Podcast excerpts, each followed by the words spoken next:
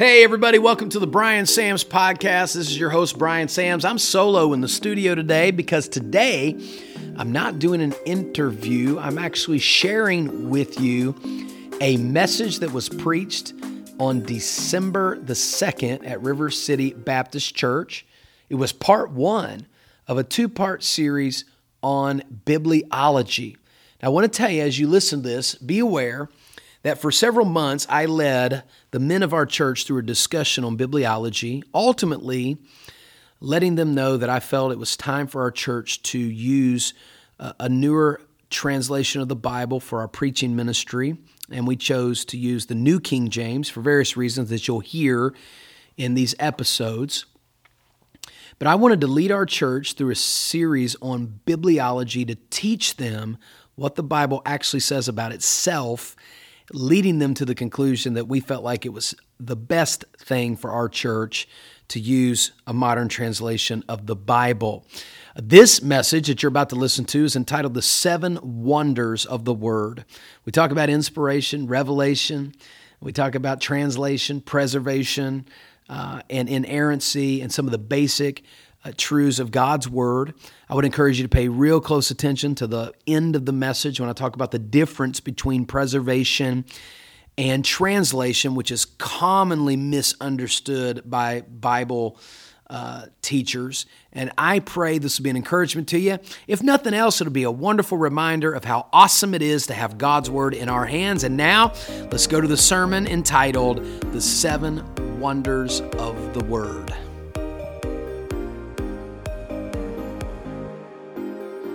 Uh, if you don't have the doctrine of Scripture right, then you won't have anything else right. The most striking feature of the church of Jesus Christ is that we are fundamentally people of the book.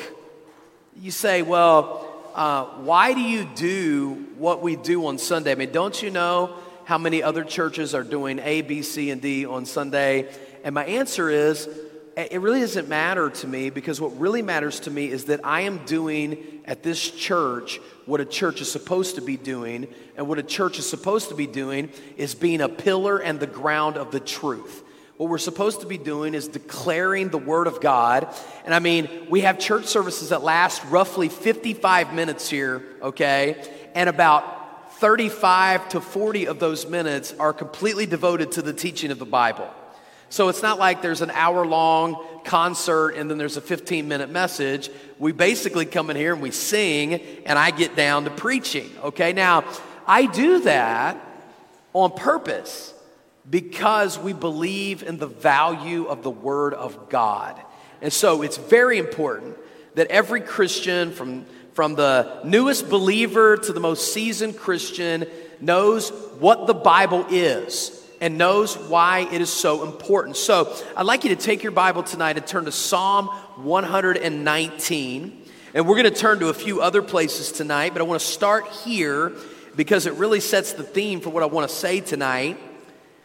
Most of you know, no doubt, if you're here on a Wednesday night, that Psalm 119 is a psalm that is the largest chapter in the Bible, and predominantly every verse in the chapter says something about the Bible. And so it is the Psalm of the Word. And it is a Hebrew acrostic uh, that is laid out. If you notice uh, in the Psalm 119, there's these little sections and they have Hebrew words that nobody can pronounce. And that is the Hebrew alphabet. It is a Hebrew poem that is built on an acrostic, and every section has something to do with a subject about the Bible that relates to that Hebrew letter or starts with that Hebrew letter. But I'm going to read one verse, verse 161 of Psalm 119, and it says this Princes have persecuted me without a cause, but my heart standeth in awe of thy word. And I've labeled this lesson tonight the seven wonders of the word. Truly, the Bible should strike in the heart of every child of God a sense of great respect, awe, wonder, and reverence. Now, when we approach the Bible, I want to start by telling you what the Bible actually is, okay? The Bible is God's Word, okay? It was given to us by God, and I'll show you scripture references about that in just a moment. But let me give you a little bit about the makeup of the Bible so that you really kind of get your mind and heart around like the totality of the Bible. The Bible was written by God through human instruments over the course of 1,500 years. The first writer of the Bible was Moses. The last writer of the Bible was the Apostle John. And over 1,500 years, with a 400 year break after Malachi, God used nearly 60 different human instruments to produce a book that was individually given and over time was collated into a book that we now have wrapped in leather on our laps called the Bible. Now, the first set of books are the books of Moses, Genesis through Deuteronomy, and the Bible in the Old Testament has 39 books, the New Testament has 27 books. And the amazing thing about the Bible is, although the first writer of the Bible wrote 1500 years prior to Jesus being born, the last writer in the Bible wrote 100 years uh, after the life of Christ or the birth of Christ in about AD 95 to AD 100. The amazing unity, precision, and doctrinal integrity of the Bible make it a book of its own. 39 books in the Old Testament, starting with Genesis, ending in Malachi. And those Old Testament books are broken down into four major sections, okay? There is, first of all, the law of God. The law of God was given from God to Israel, and that is Genesis through Deuteronomy. Genesis is the founding of the people of God through Abraham, predominantly in the creation of the world. It's the creation of the world, the creation of God's people. And then through the book of Exodus, Numbers, eh, eh, Exodus, Leviticus, and Numbers, God gives those people a law. Prior to entering into the promised land, he restates that law to them in the book of Deuteronomy, which means second law or the second giving of the law. So you've got the law, Genesis through Deuteronomy. Then you have a group of, of, of, books called the writing, the writings or the prophets, or some people would call it the historical section of the Bible.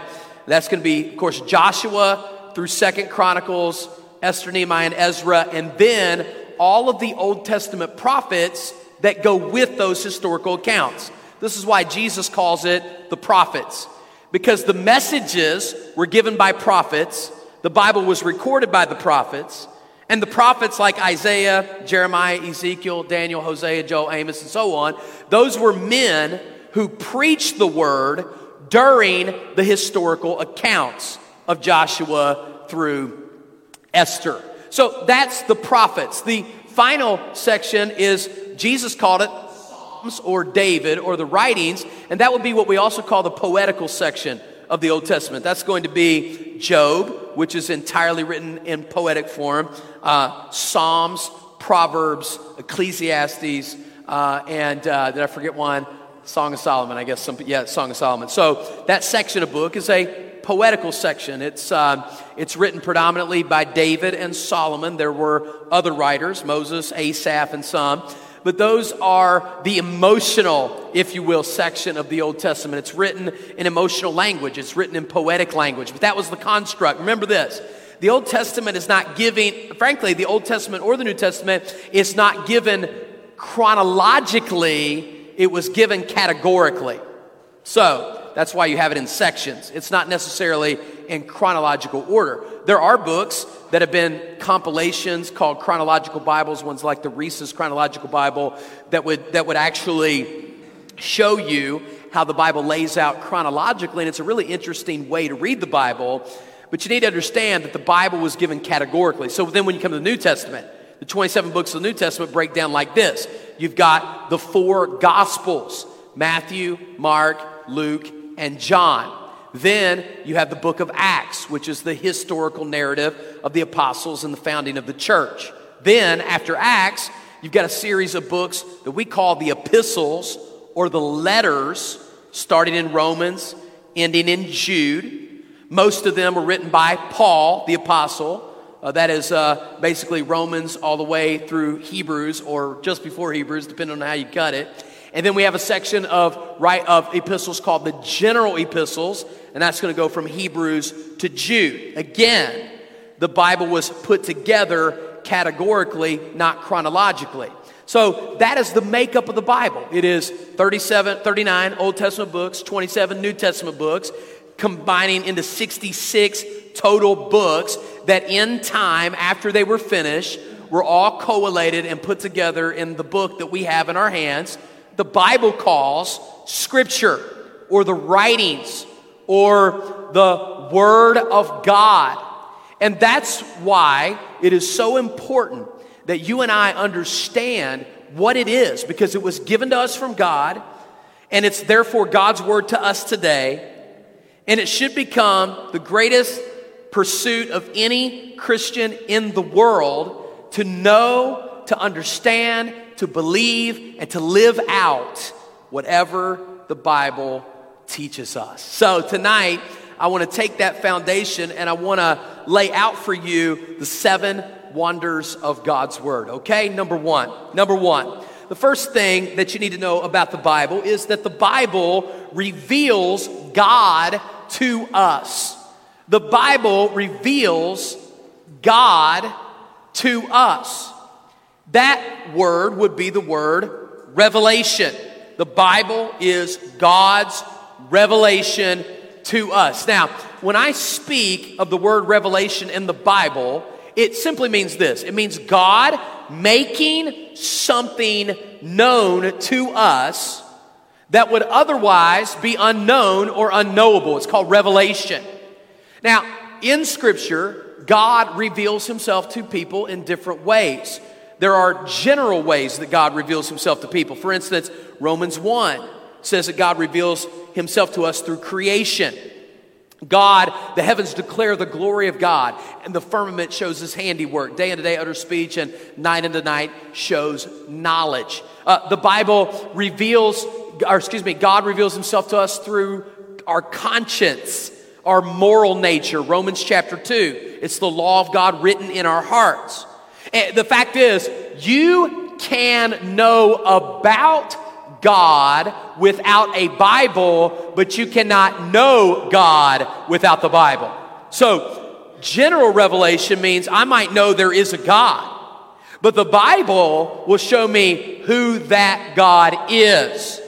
Uh, general revelation will show me that there is a God out there, but God's Word will show me how I get to that God. So, it's very important to understand that nobody comes to faith in God. Nobody knows who the person of Jesus Christ is. Nobody receives salvation apart from the Word of God. Romans 10 17 says it like this Faith comes by hearing, and hearing by the Word of God. Folks, listen, why is the Bible so important? The Bible is important because everything God wants you to know about Him, everything God wants you to know about His Son, Everything God wants you to know about life, about godliness, about eternity is in the Bible.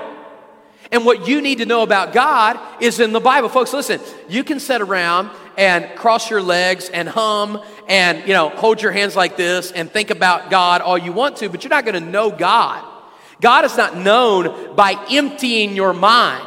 God is known by filling your mind with His Word. And if you want to be close to God, you got to know the Bible. If you want to know the way to God, you got to know the Bible. If you want to know what God wants for your life, you have to know the Bible. So, the first fundamental thing you need to understand that the Bible is so important in your life is simply because the Bible reveals God to us. That is revelation. Now, I'm going to go on to number two because number two, I'm going to spend more time here than probably any other thing that I say tonight, and that is number two the Bible was recorded by man, but given by God. Now, that word is the word inspiration. Now, inspiration, folks, I believe is the single most important word that you could ever understand as it relates to the Bible. So, everybody turn now to 2 Timothy chapter 3.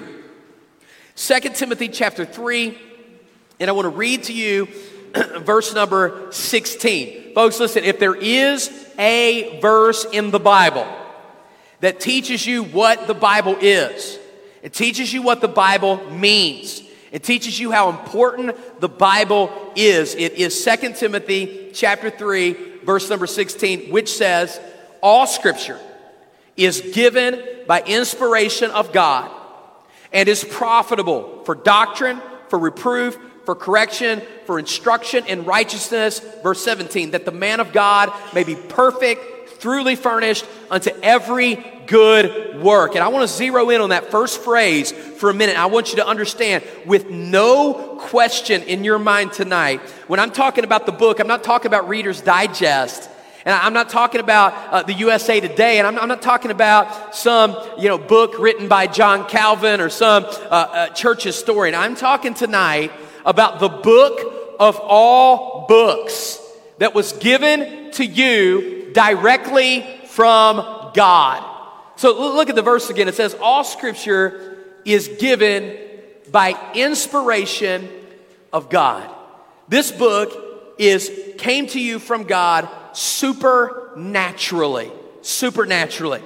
The word here, translated into English, inspiration of God, is interesting because uh, it took uh, our English writers four words to describe one word in the Greek language in which the Bible is written.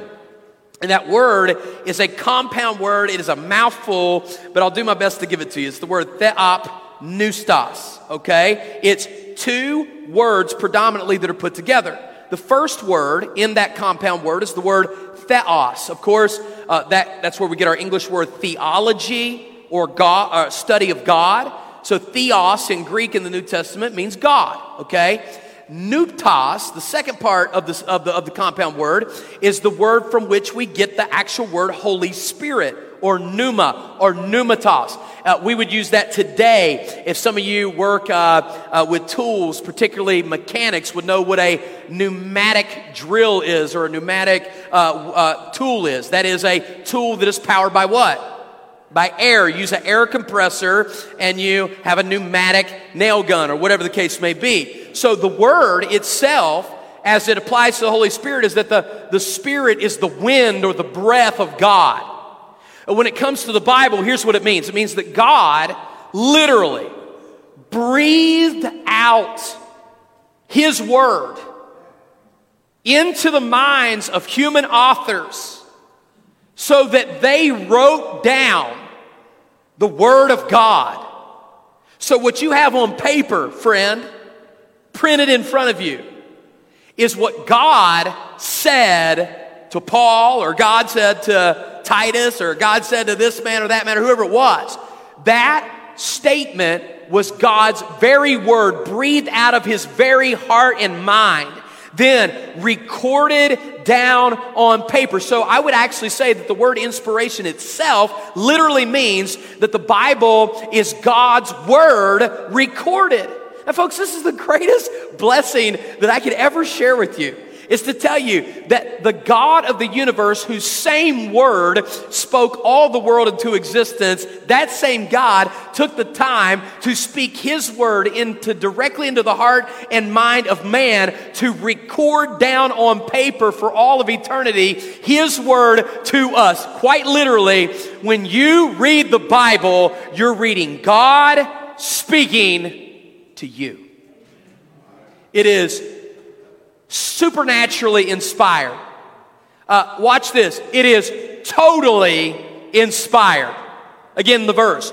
All scripture is given by inspiration of God. That means that that Bible from Genesis to Revelation, from John 6, uh, 3.16 to Leviticus 16.11, all of it, every word of it is inspired. Every word of it is equally inspired. Every bit of it is profitable. Every bit of it is life transforming. It is the Word of God. All Scripture is given by inspiration of God. Now, how did God actually do this?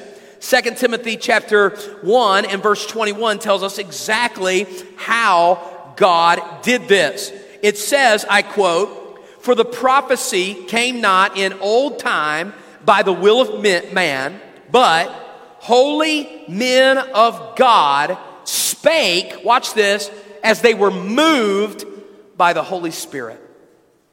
How did God put his word down to human writers to record the Bible? The answer is supernaturally, through the Holy Spirit, he carried along the men to accurately record the word of God as it was given by God himself.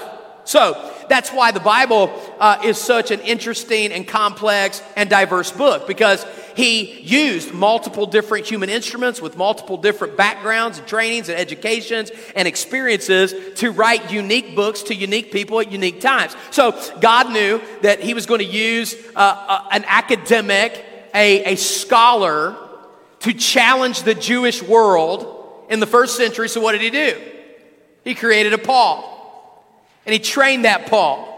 And then his word came to that same guy, Paul. And then Paul was used by God to record the word of God that came through Paul to challenge all of those different churches and people that Paul wrote to. And the same can be said of Dr. Luke, uh, who wrote Luke and Acts. The same can be said of Matthew, the apostle, and uh, Mark, the associate of Peter, and Peter himself, and, and John, the great apostle, and James, and others. And what did God do? He uniquely tooled and gifted and created these instruments that would write down the Bible directly from God for a message specifically to a group of people at a specific group of time, all of which now collectively applies to our lives in a powerful way. Folks, listen, when you read the Bible, you are reading what God wants you to hear from Him.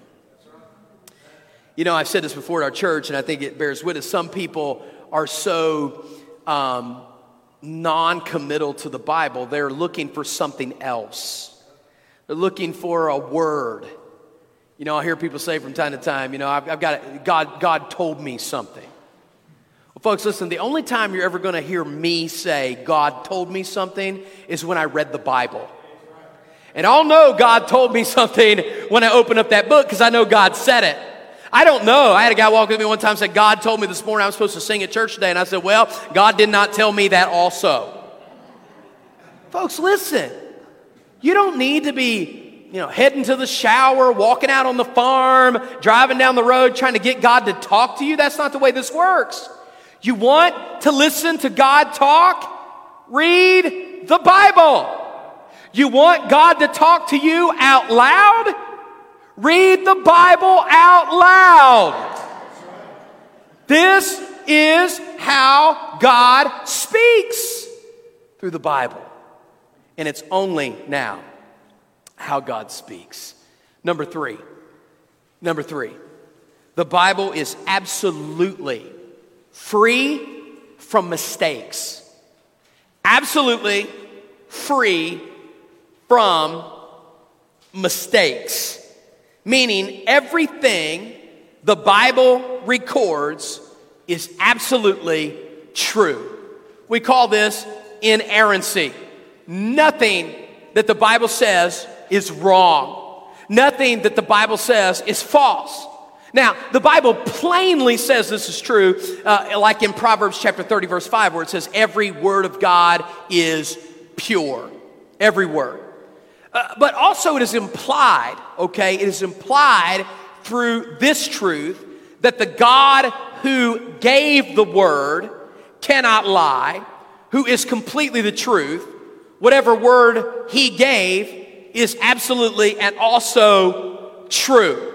Now, folks, I know that from time to time you may be a person who maybe runs across a, a friend or a family member or a coworker who maybe doesn't share the same faith that you have and maybe from time to time might throw something up at you and say, well, I mean, you know, that Bible's filled with with mistakes and inconsistencies. You know, the first thing I always say to somebody when they say that is very simply this where? Where? Because most of the time, they've never read it, don't even know what they're talking about, and just heard somebody say that. That's a really good place to start. But let's just say that maybe you had something brought up to you that was confusing or non understandable. Here's what I want to tell you I want to tell you there is an answer, there is a way. It is true. It may be that I haven't studied it yet. I haven't learned it yet. I haven't figured it out yet. It may be that for some, sometimes, like, let me give you an example. Sometimes uh, there would be things that would be questioned for years and years and years and years and years and years and years, but ultimately and finally, God proved that His word was true. Example would be archaeology in the 1800s.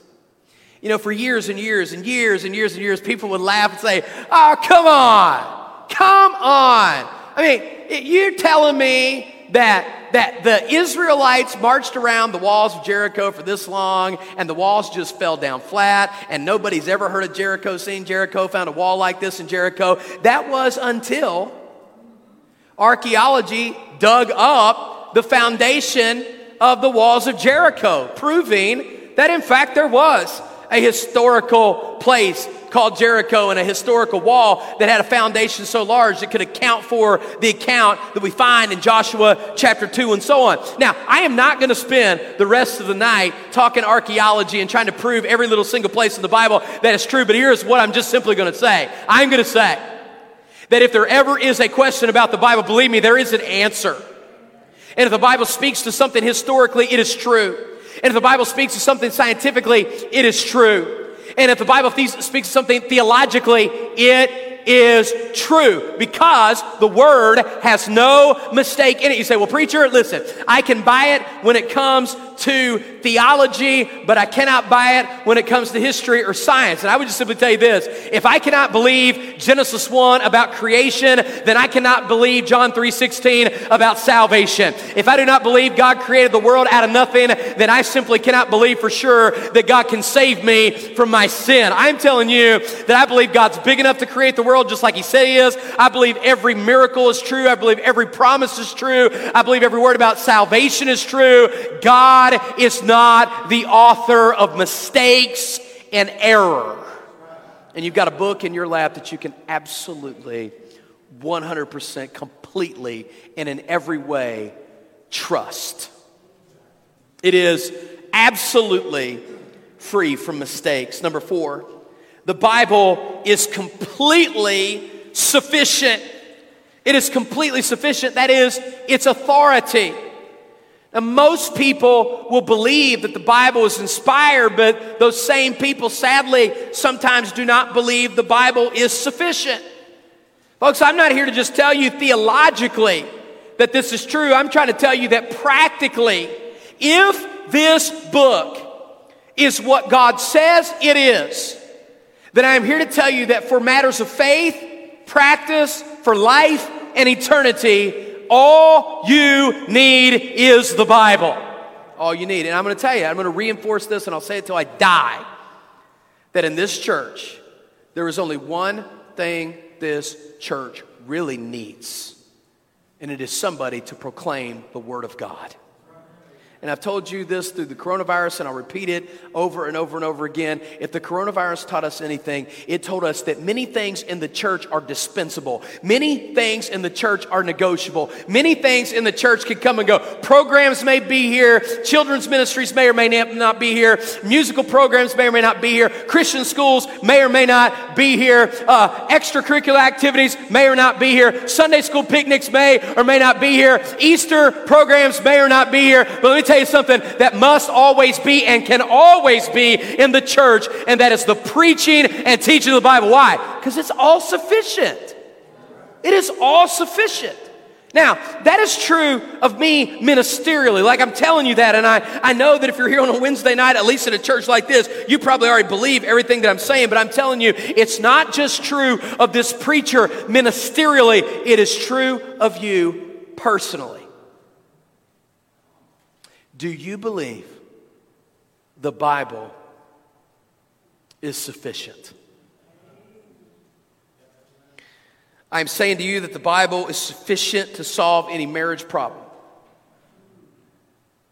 The Bible is completely sufficient to explain to me the purpose for my existence on this planet. I believe the Bible is sufficient to help any man, woman, or child understand how to operate themselves financially. I believe the Bible is completely sufficient in teaching parents how to raise their children. I believe the Bible is absolutely, completely sufficient in all things, both for, listen, faith and practice. Church, listen, the Bible is infallible. That means everything the Bible teaches is completely true. It is the authority for everything that we believe, everything that we practice, everything that we need. And I'm, and I'm here to tell you tonight that, that, that those of us in the church need to believe that personally. I love that statement in Acts 17, uh, verse 11, when it says, uh, Those were more noble than those in Thessalonica, for that they received the word with all readiness of mind and search the scriptures daily uh, whether those things were so. You see, these people, when they came to church, came with a Bible. Why? They came with a Bible because they were making sure whatever was being said from the pulpit was being true to the Word of God. And listen, I want to tell you uh, look, bring a Bible to church. Don't, don't just believe everything I say. I am the most fallible person in this room, but the good news is I'm preaching a book that is not fallible.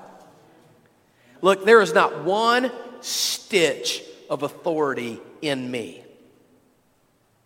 And I'm telling you, some people don't understand this about pastors. Folks, I ain't no pope. People that believe in some special supernatural authority in a pastor need to be checked into an institution.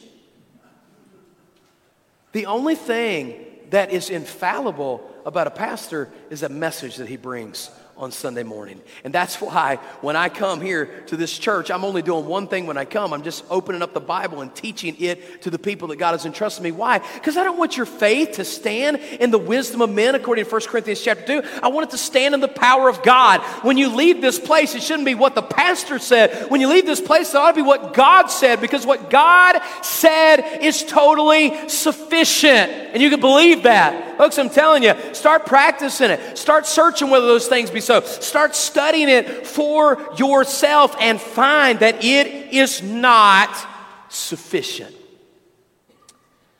Fifthly, God has promised His word will last forever. We call this preservation.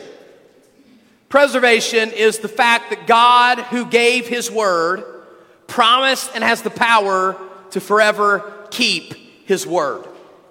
Uh, Matthew tells us that heaven and earth will pass away, but there will not be even, listen, one jot or tittle in all the law that will pass away. Now, uh, very few of you uh, maybe a couple in here have studied Hebrew, but a jot and a tittle speak to the smallest Hebrew letter and the smallest marking on a Hebrew letter that gives it a, a, a, a variation of meaning. And here's what Jesus is saying it's not just the sentences or the paragraphs or the chapters or the collection of it. He's saying, look, every little marking that I gave in the original language when I gave the word will never, ever, ever fade away. And do you know that while I'm standing here preaching tonight, there's no book in the history of the world that has been preserved like the Bible. Did you know that? No book. Do you know that currently, currently, there are over 5,600 ancient, extant, that word means in existence, manuscripts of the Bible in existence. 5,600. And that has that is not even now. And I think this, I just thought of this, Aaron. You, this is profound thought to me, but uh, that doesn't even account for now the fact that it's all been digitalized and electronic. I mean, folks, there is zero chance that the word would ever go away. Folks, you can pull, up, you can pull it up on Google. Nobody will ever take the Bible away. Heaven and earth will pass away. This earth will be incinerated and rolled up into eternity like a scroll, and God's word will still stand forever. Nobody's ever taken away the Bible. It's never going away. It's never going to fade. In fact, Isaiah chapter 40 says, uh, uh, The grass uh, man shall wither like grasp, but the word of our God shall stand forever. And I tell you, it's an extraordinary study. It's certainly out of the scope of our time tonight, but to even consider how God did this is absolutely fascinating. In short, Romans chapter 3, verses 1 through 2 tells us that the Jews had the oracles or the teachings of God committed to them. And folks, this means that when the first time Moses' pen hit that manuscript document.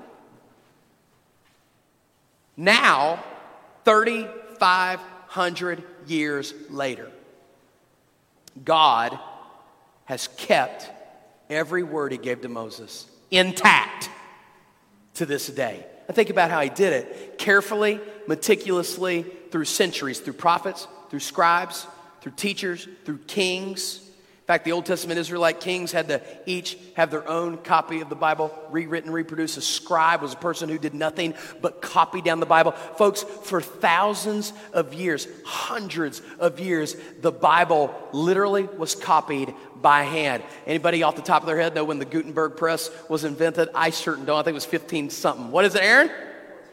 That's why, see, I love you, man. What'd you say, 14 what? 1440. If you ever wondered why I hired Aaron, now your, your, your questions are gone. Because Aaron knows the exact year that the Gutenberg press was invented. Did you know that up until that press, which you were able to mass produce printing, that means, folks, for 3,000 years, listen to this, for 3,000 years, every time that Bible was copied and reproduced, it was copied by hand. It's extraordinary. And then the Gutenberg press comes and printing presses come and electronic digital copies come. And now, uh, if God could do it for 3,000 years with handwritten copies, I think God is well able to continue doing it through all the means that we have today. It's extraordinary. And then God gave it to the church, and, and, and God would write the letter through Paul, and Paul would send it out to the church of Galatia, the church of Galatia would make copies and send it out to the churches of Laodicea, and then those copies would be made of copies, would be made of copies, would be made of copies. And, and, and amazingly, uh, uh, uh, uh somebody sent in a question about the Dead Sea Scrolls, and, and, and it's, it is fascinating because prior to the Dead Sea Scrolls, the, uh, uh, basically the latest, or excuse me, earliest old copy of the Bible that we had was about a thousand years after it was written. Meaning the oldest available copy to us was written about 1000 AD or so. And I may have my timeline off slightly, so forgive me if I'm off a little bit. The significance of the Dead Sea Scrolls, as you asked, was simply this that when they found the Dead Sea Scrolls, they found documents that dated way back almost to the time the very manuscripts were written, and this is what they found. They found that they were in their totality exactly written the same way they were written in the copies that were written a thousand years later. So, what did the Dead Sea Scrolls teach us? The Dead Sea Scrolls taught us that God did, in fact, keep His word. Folks, I'm here to tell you, you can count on this. God keeps his word. It will never fade away. Okay, now I'm gonna give you a last point, but I, have got to tie these two together because it's very important. And, and, we're going somewhere with this, particularly next week when we talk about translations. But I want you, you got to listen to this, and I got to tie these together because some of you have been, frankly, misinformed. So you need to listen very carefully. Number six, God has graciously provided His world, His word, to many people groups in the world. You know what we call that? Translation. Translation. What is a Bible translation? The answer is it is God's word given in a, another language. Okay? So, if I were to ask you this question, class, what languages were the Bible originally written in? Somebody tell me. Greek and Hebrew, and I think some Aramaic in the book of Daniel. I think. I, have just heard that. I don't know that. Uh, I think that's true. Um, predominantly, of course, Hebrew and Greek, Old Testament in ancient Hebrew, New Testament in what was called Koine uh, Greek, okay? So, obviously, very few people in this room speak any of that or can even understand any of that. Okay, I can understand a little bit of it, okay? Thank the Lord for Bible software, okay? And, and the last time I took a Greek class was in 2001, and it was great, it did well, but um, uh, anyways, I don't exactly carry around a Greek New Testament with me, so here's what I'm thankful for I'm thankful for translation. What does that mean? That means the Bible that was originally given in Hebrew and Greek has been translated into multiple other languages. In fact, of the 6,000 languages roughly in the world today, about half of them, just less than half of them, actually have a copy of God's Word. That's good and it's terribly bad. It's good because like 2,600 languages have a Bible. It's bad because like 3,400 languages don't have a Bible. Many of them are going to be tribal dialects in places like China and other places. And no matter how you cut it, it's sad. Let me, oh, let me say that. Let me run that back for those of you that have a Bible that never read it. So let me, let me run that one back. There are 3,400 people groups in the world that have never read John 3.16. Not one time. And yours collects dust between Sundays. Somebody help me up here. Okay, we are Bible saturated, Bible stuffed, and Bible sick. So, but here's the key you got to understand there's a difference. Listen to me, and please don't misunderstand me, and don't misquote me, and don't miss what I'm getting ready to say because it's critical.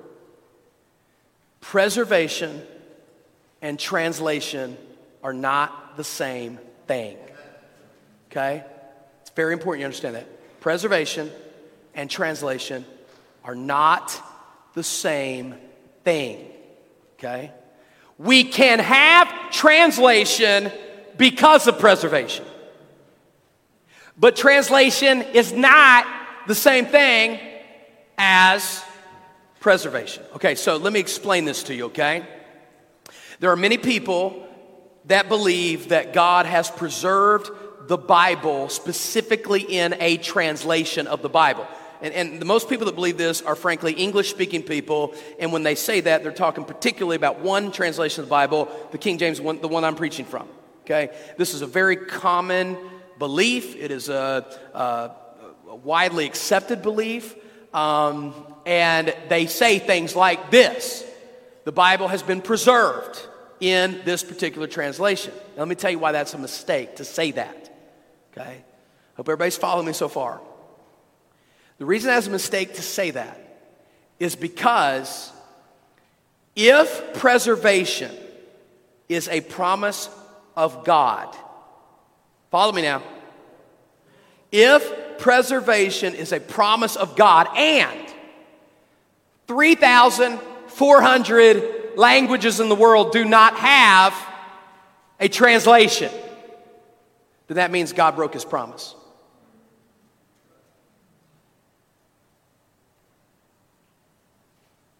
How can God keep his promise that people groups in China who do not have a Bible still have a preserved Bible? And the answer is because if somebody would surrender their life to God who knew Hebrew and knew Greek, they could go to China and learn that language and take what they know about Hebrew and Greek from the Bible and put that into that language. Why? Because God has kept His word. Okay? We are just fortunate that in our world, in our language, God has graciously allowed us to have a Bible. If we were going to translate the Bible into one of those said 3,400 languages, let me tell you what we would not do. We would not use an English Bible and translate it into Chinese or whatever. That would not be right because translation is not preservation. What we would do is we would take Hebrew and Greek and translate it directly into the vernacular of that particular people group. That is translation. Now, now I want to now I want to bridge into translation, and I want to say a few things about translation and whet your appetite for next week. Okay? Here's what I want to say about translation. When we talk about translations in general, there are two important things that are brought up. Okay, one is about the way in which the Bible was translated. Okay, there are two ways that people translate the Bible. One is called formal equivalency or word for word equivalency, which, by the way, how many of you understand this? If you're a linguist at all, I mean, if you are like first, if you have had first grade Spanish one, I don't know if there is such a thing, but let's just say you know that there's no such thing as exact word for word translation completely through an entire language. It's just not there, it's not possible. But when I say word for word, what I mean is this that the purpose of the translator was to give in that language as close to the word as it was originally given.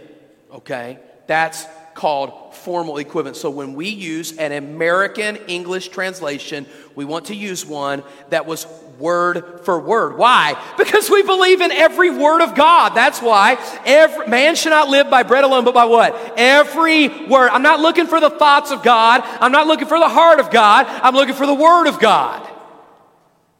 So it's important.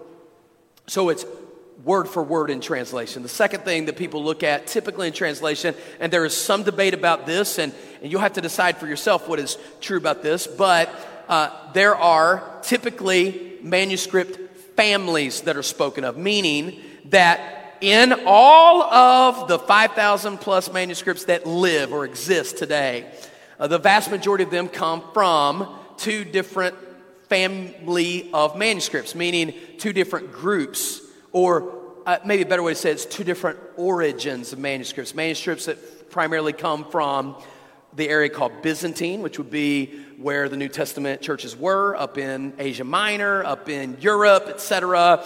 And then the other line or family manuscripts would pr- primarily be Antiochian, or not, that's, that's the wrong word. Um, Alexandrian or from a different origin. Now, again, if I were to take all these, so I don't want to confuse anybody, I don't want to get too deep here. Okay, if I were to take all of them, okay, all 5,600 from any family in the whole world and put them together, there is very little difference in all of them. Okay, very little. I mean, minutely. And I don't have all the stats, but it's very low. But many people believe that the ones that were closest to the churches, the Byzantine family, would be the closest representation of what God originally gave. And if there were discrepancies between the two families, they would choose that one because of origin. Okay? Now, when I put those two things together in English, there are multiple different translations that fit into that paradigm, okay? The King James version of the Bible, certainly uh, historically. I mean, churches have used it. For, in fact, I was listening to a sermon today from First Baptist Church in Jacksonville from, it must have been in the early 1990s. Jerry Vines was there preaching, and he was preaching from the King James Version of the Bible way back then. And, and it was a great message. It was awesome. And, and churches for years and years and years have predominantly used that version of the Bible. It's a literal translation of the Bible, it is a fantastic translation of the Bible. Every single verse in the Bible that I have memorized, which is thousands, is out of the King James Version of the Bible. It's a great translation. Nobody, would, zero argument there. It's awesome. Okay? But there are also a few other translations that are from the same kind of family and the same kind of philosophy, like the New King James Version of the Bible, or uh, from a different family of manuscripts, like the English Standard Version of the Bible, but they're all from the same philosophical bent, meaning they all come from a literal word for word philosophy of translation, meaning the heart of the philosophers was to, or the, the translators was to give the Bible to the people, okay, in a, in a language, in a vernacular that they could understand. Now, for those of you who are King James, you know, you've been, you've been around, the King James has been the, the version of the Bible of your choice for years and years and years. You probably know what I'm getting ready to tell you, but it is worth telling you this. that when the King James translation was translated, originally in the year 1611, and then of course went through multiple revisions into like 1769 or something like that, you all know that the purpose of that Bible, the purpose of that Bible, was to give the people a Bible they could understand in their vernacular at their time. Does everybody understand that? So if you lived in England in 1611 all the way to 1700, you would have spoke much like that translation of the Bible, right? You would have said, uh, who, you would say like we say in weddings, who giveth this woman to marry this man? I still can't figure out why I say that today because it's the only time I ever use giveth in a normal conversation and I use it in weddings. So anyways, uh, but you, you know, we don't normally, we don't talk like that. We would say gives, right? Uh, I don't say, Mona, thou art my favorite person in church. Now, I might say, Mona, you are my favorite person in church, and that's really close to true, if not true. Okay? But I don't say, Mona, thou art the, the, you know, the favorite person in church. I don't say that because you today don't say thou, you say you. Is everybody with me here? Okay? So, so the point I'm making with translation is that the point of translation is to provide the Bible into languages of the people of the world, particularly languages that they can understand. So, what I need you to understand, okay, about our church is that our church uh, would not believe, okay, that one translation of the Bible, particularly a translation that was given several hundred years ago, is the only translation that people would use or believe or would even be spoken of from the church, okay? And you need to understand the heart behind it so that you can understand uh, why we would do what we do. For instance, there's already been and will continue to be guest speakers that might come uh, through. And we were supposed to have H.B. Charles, but there was a funeral they had to go to in Seattle just a couple weeks ago. And if he would have come, he would have used a different translation of the Bible, and it's okay. Um, there are uh, people right here in the auditorium, guaranteed. And I'm not going to ask for show of hands or hold up your Bible, but I know that right here in this room, there are people that you have different translations of the Bible, and it's okay. And if I were to ever speak from a different translation of the Bible, according to what I just described, Listen, it would be okay. It would be okay. Now, I said all that to say, come back next week, come back. Because next week, I do want to talk about this question. Okay, I want to talk about this next week. And that is this Understandest thou what thou readest? That's the title of the lesson next week. Understandest thou what thou readest? Okay, now, I know you've got all these other blanks here on your paper. I think I'm not even going there tonight. Okay, and I'll tell you why. Because I've said a lot of that already tonight. It's what the Bible does in our lives. It transforms us and all that. And I'll, I'll have Aaron email the whole church the filled in blanks because I'm a college professor and I know how important filling in the blanks is. But here's what I want to do I'm going to formally pray, dismiss, but I'm going to stand right here as long as you would ever want to stand here and talk. If you got a question, please uh, come, let's talk. And I want you to know this what I'm sharing with our church as a whole tonight has already been shared with our church leaders, um, deacons, pastors, many of our uh, men in our church, and uh, all of them have appreciated and been on board with what has been taught and said. So let's, uh, let's pray, and then I'll be here uh, if uh, you got any questions. Okay? Lord, we love you. We pray that you will uh, bless tonight, that you'll bless uh, where we're uh, understanding of the Bible and what it means, and, and uh, Lord, how we today should listen to it, read it, follow it, obey it, seek to understand it, and live it every day of our lives. We love you. For these things we pray in Jesus' name. Amen. God bless you guys. Everybody join us online. We'll see you next Wednesday night at 7. Of course, Sunday morning at 9.30. You are dismissed.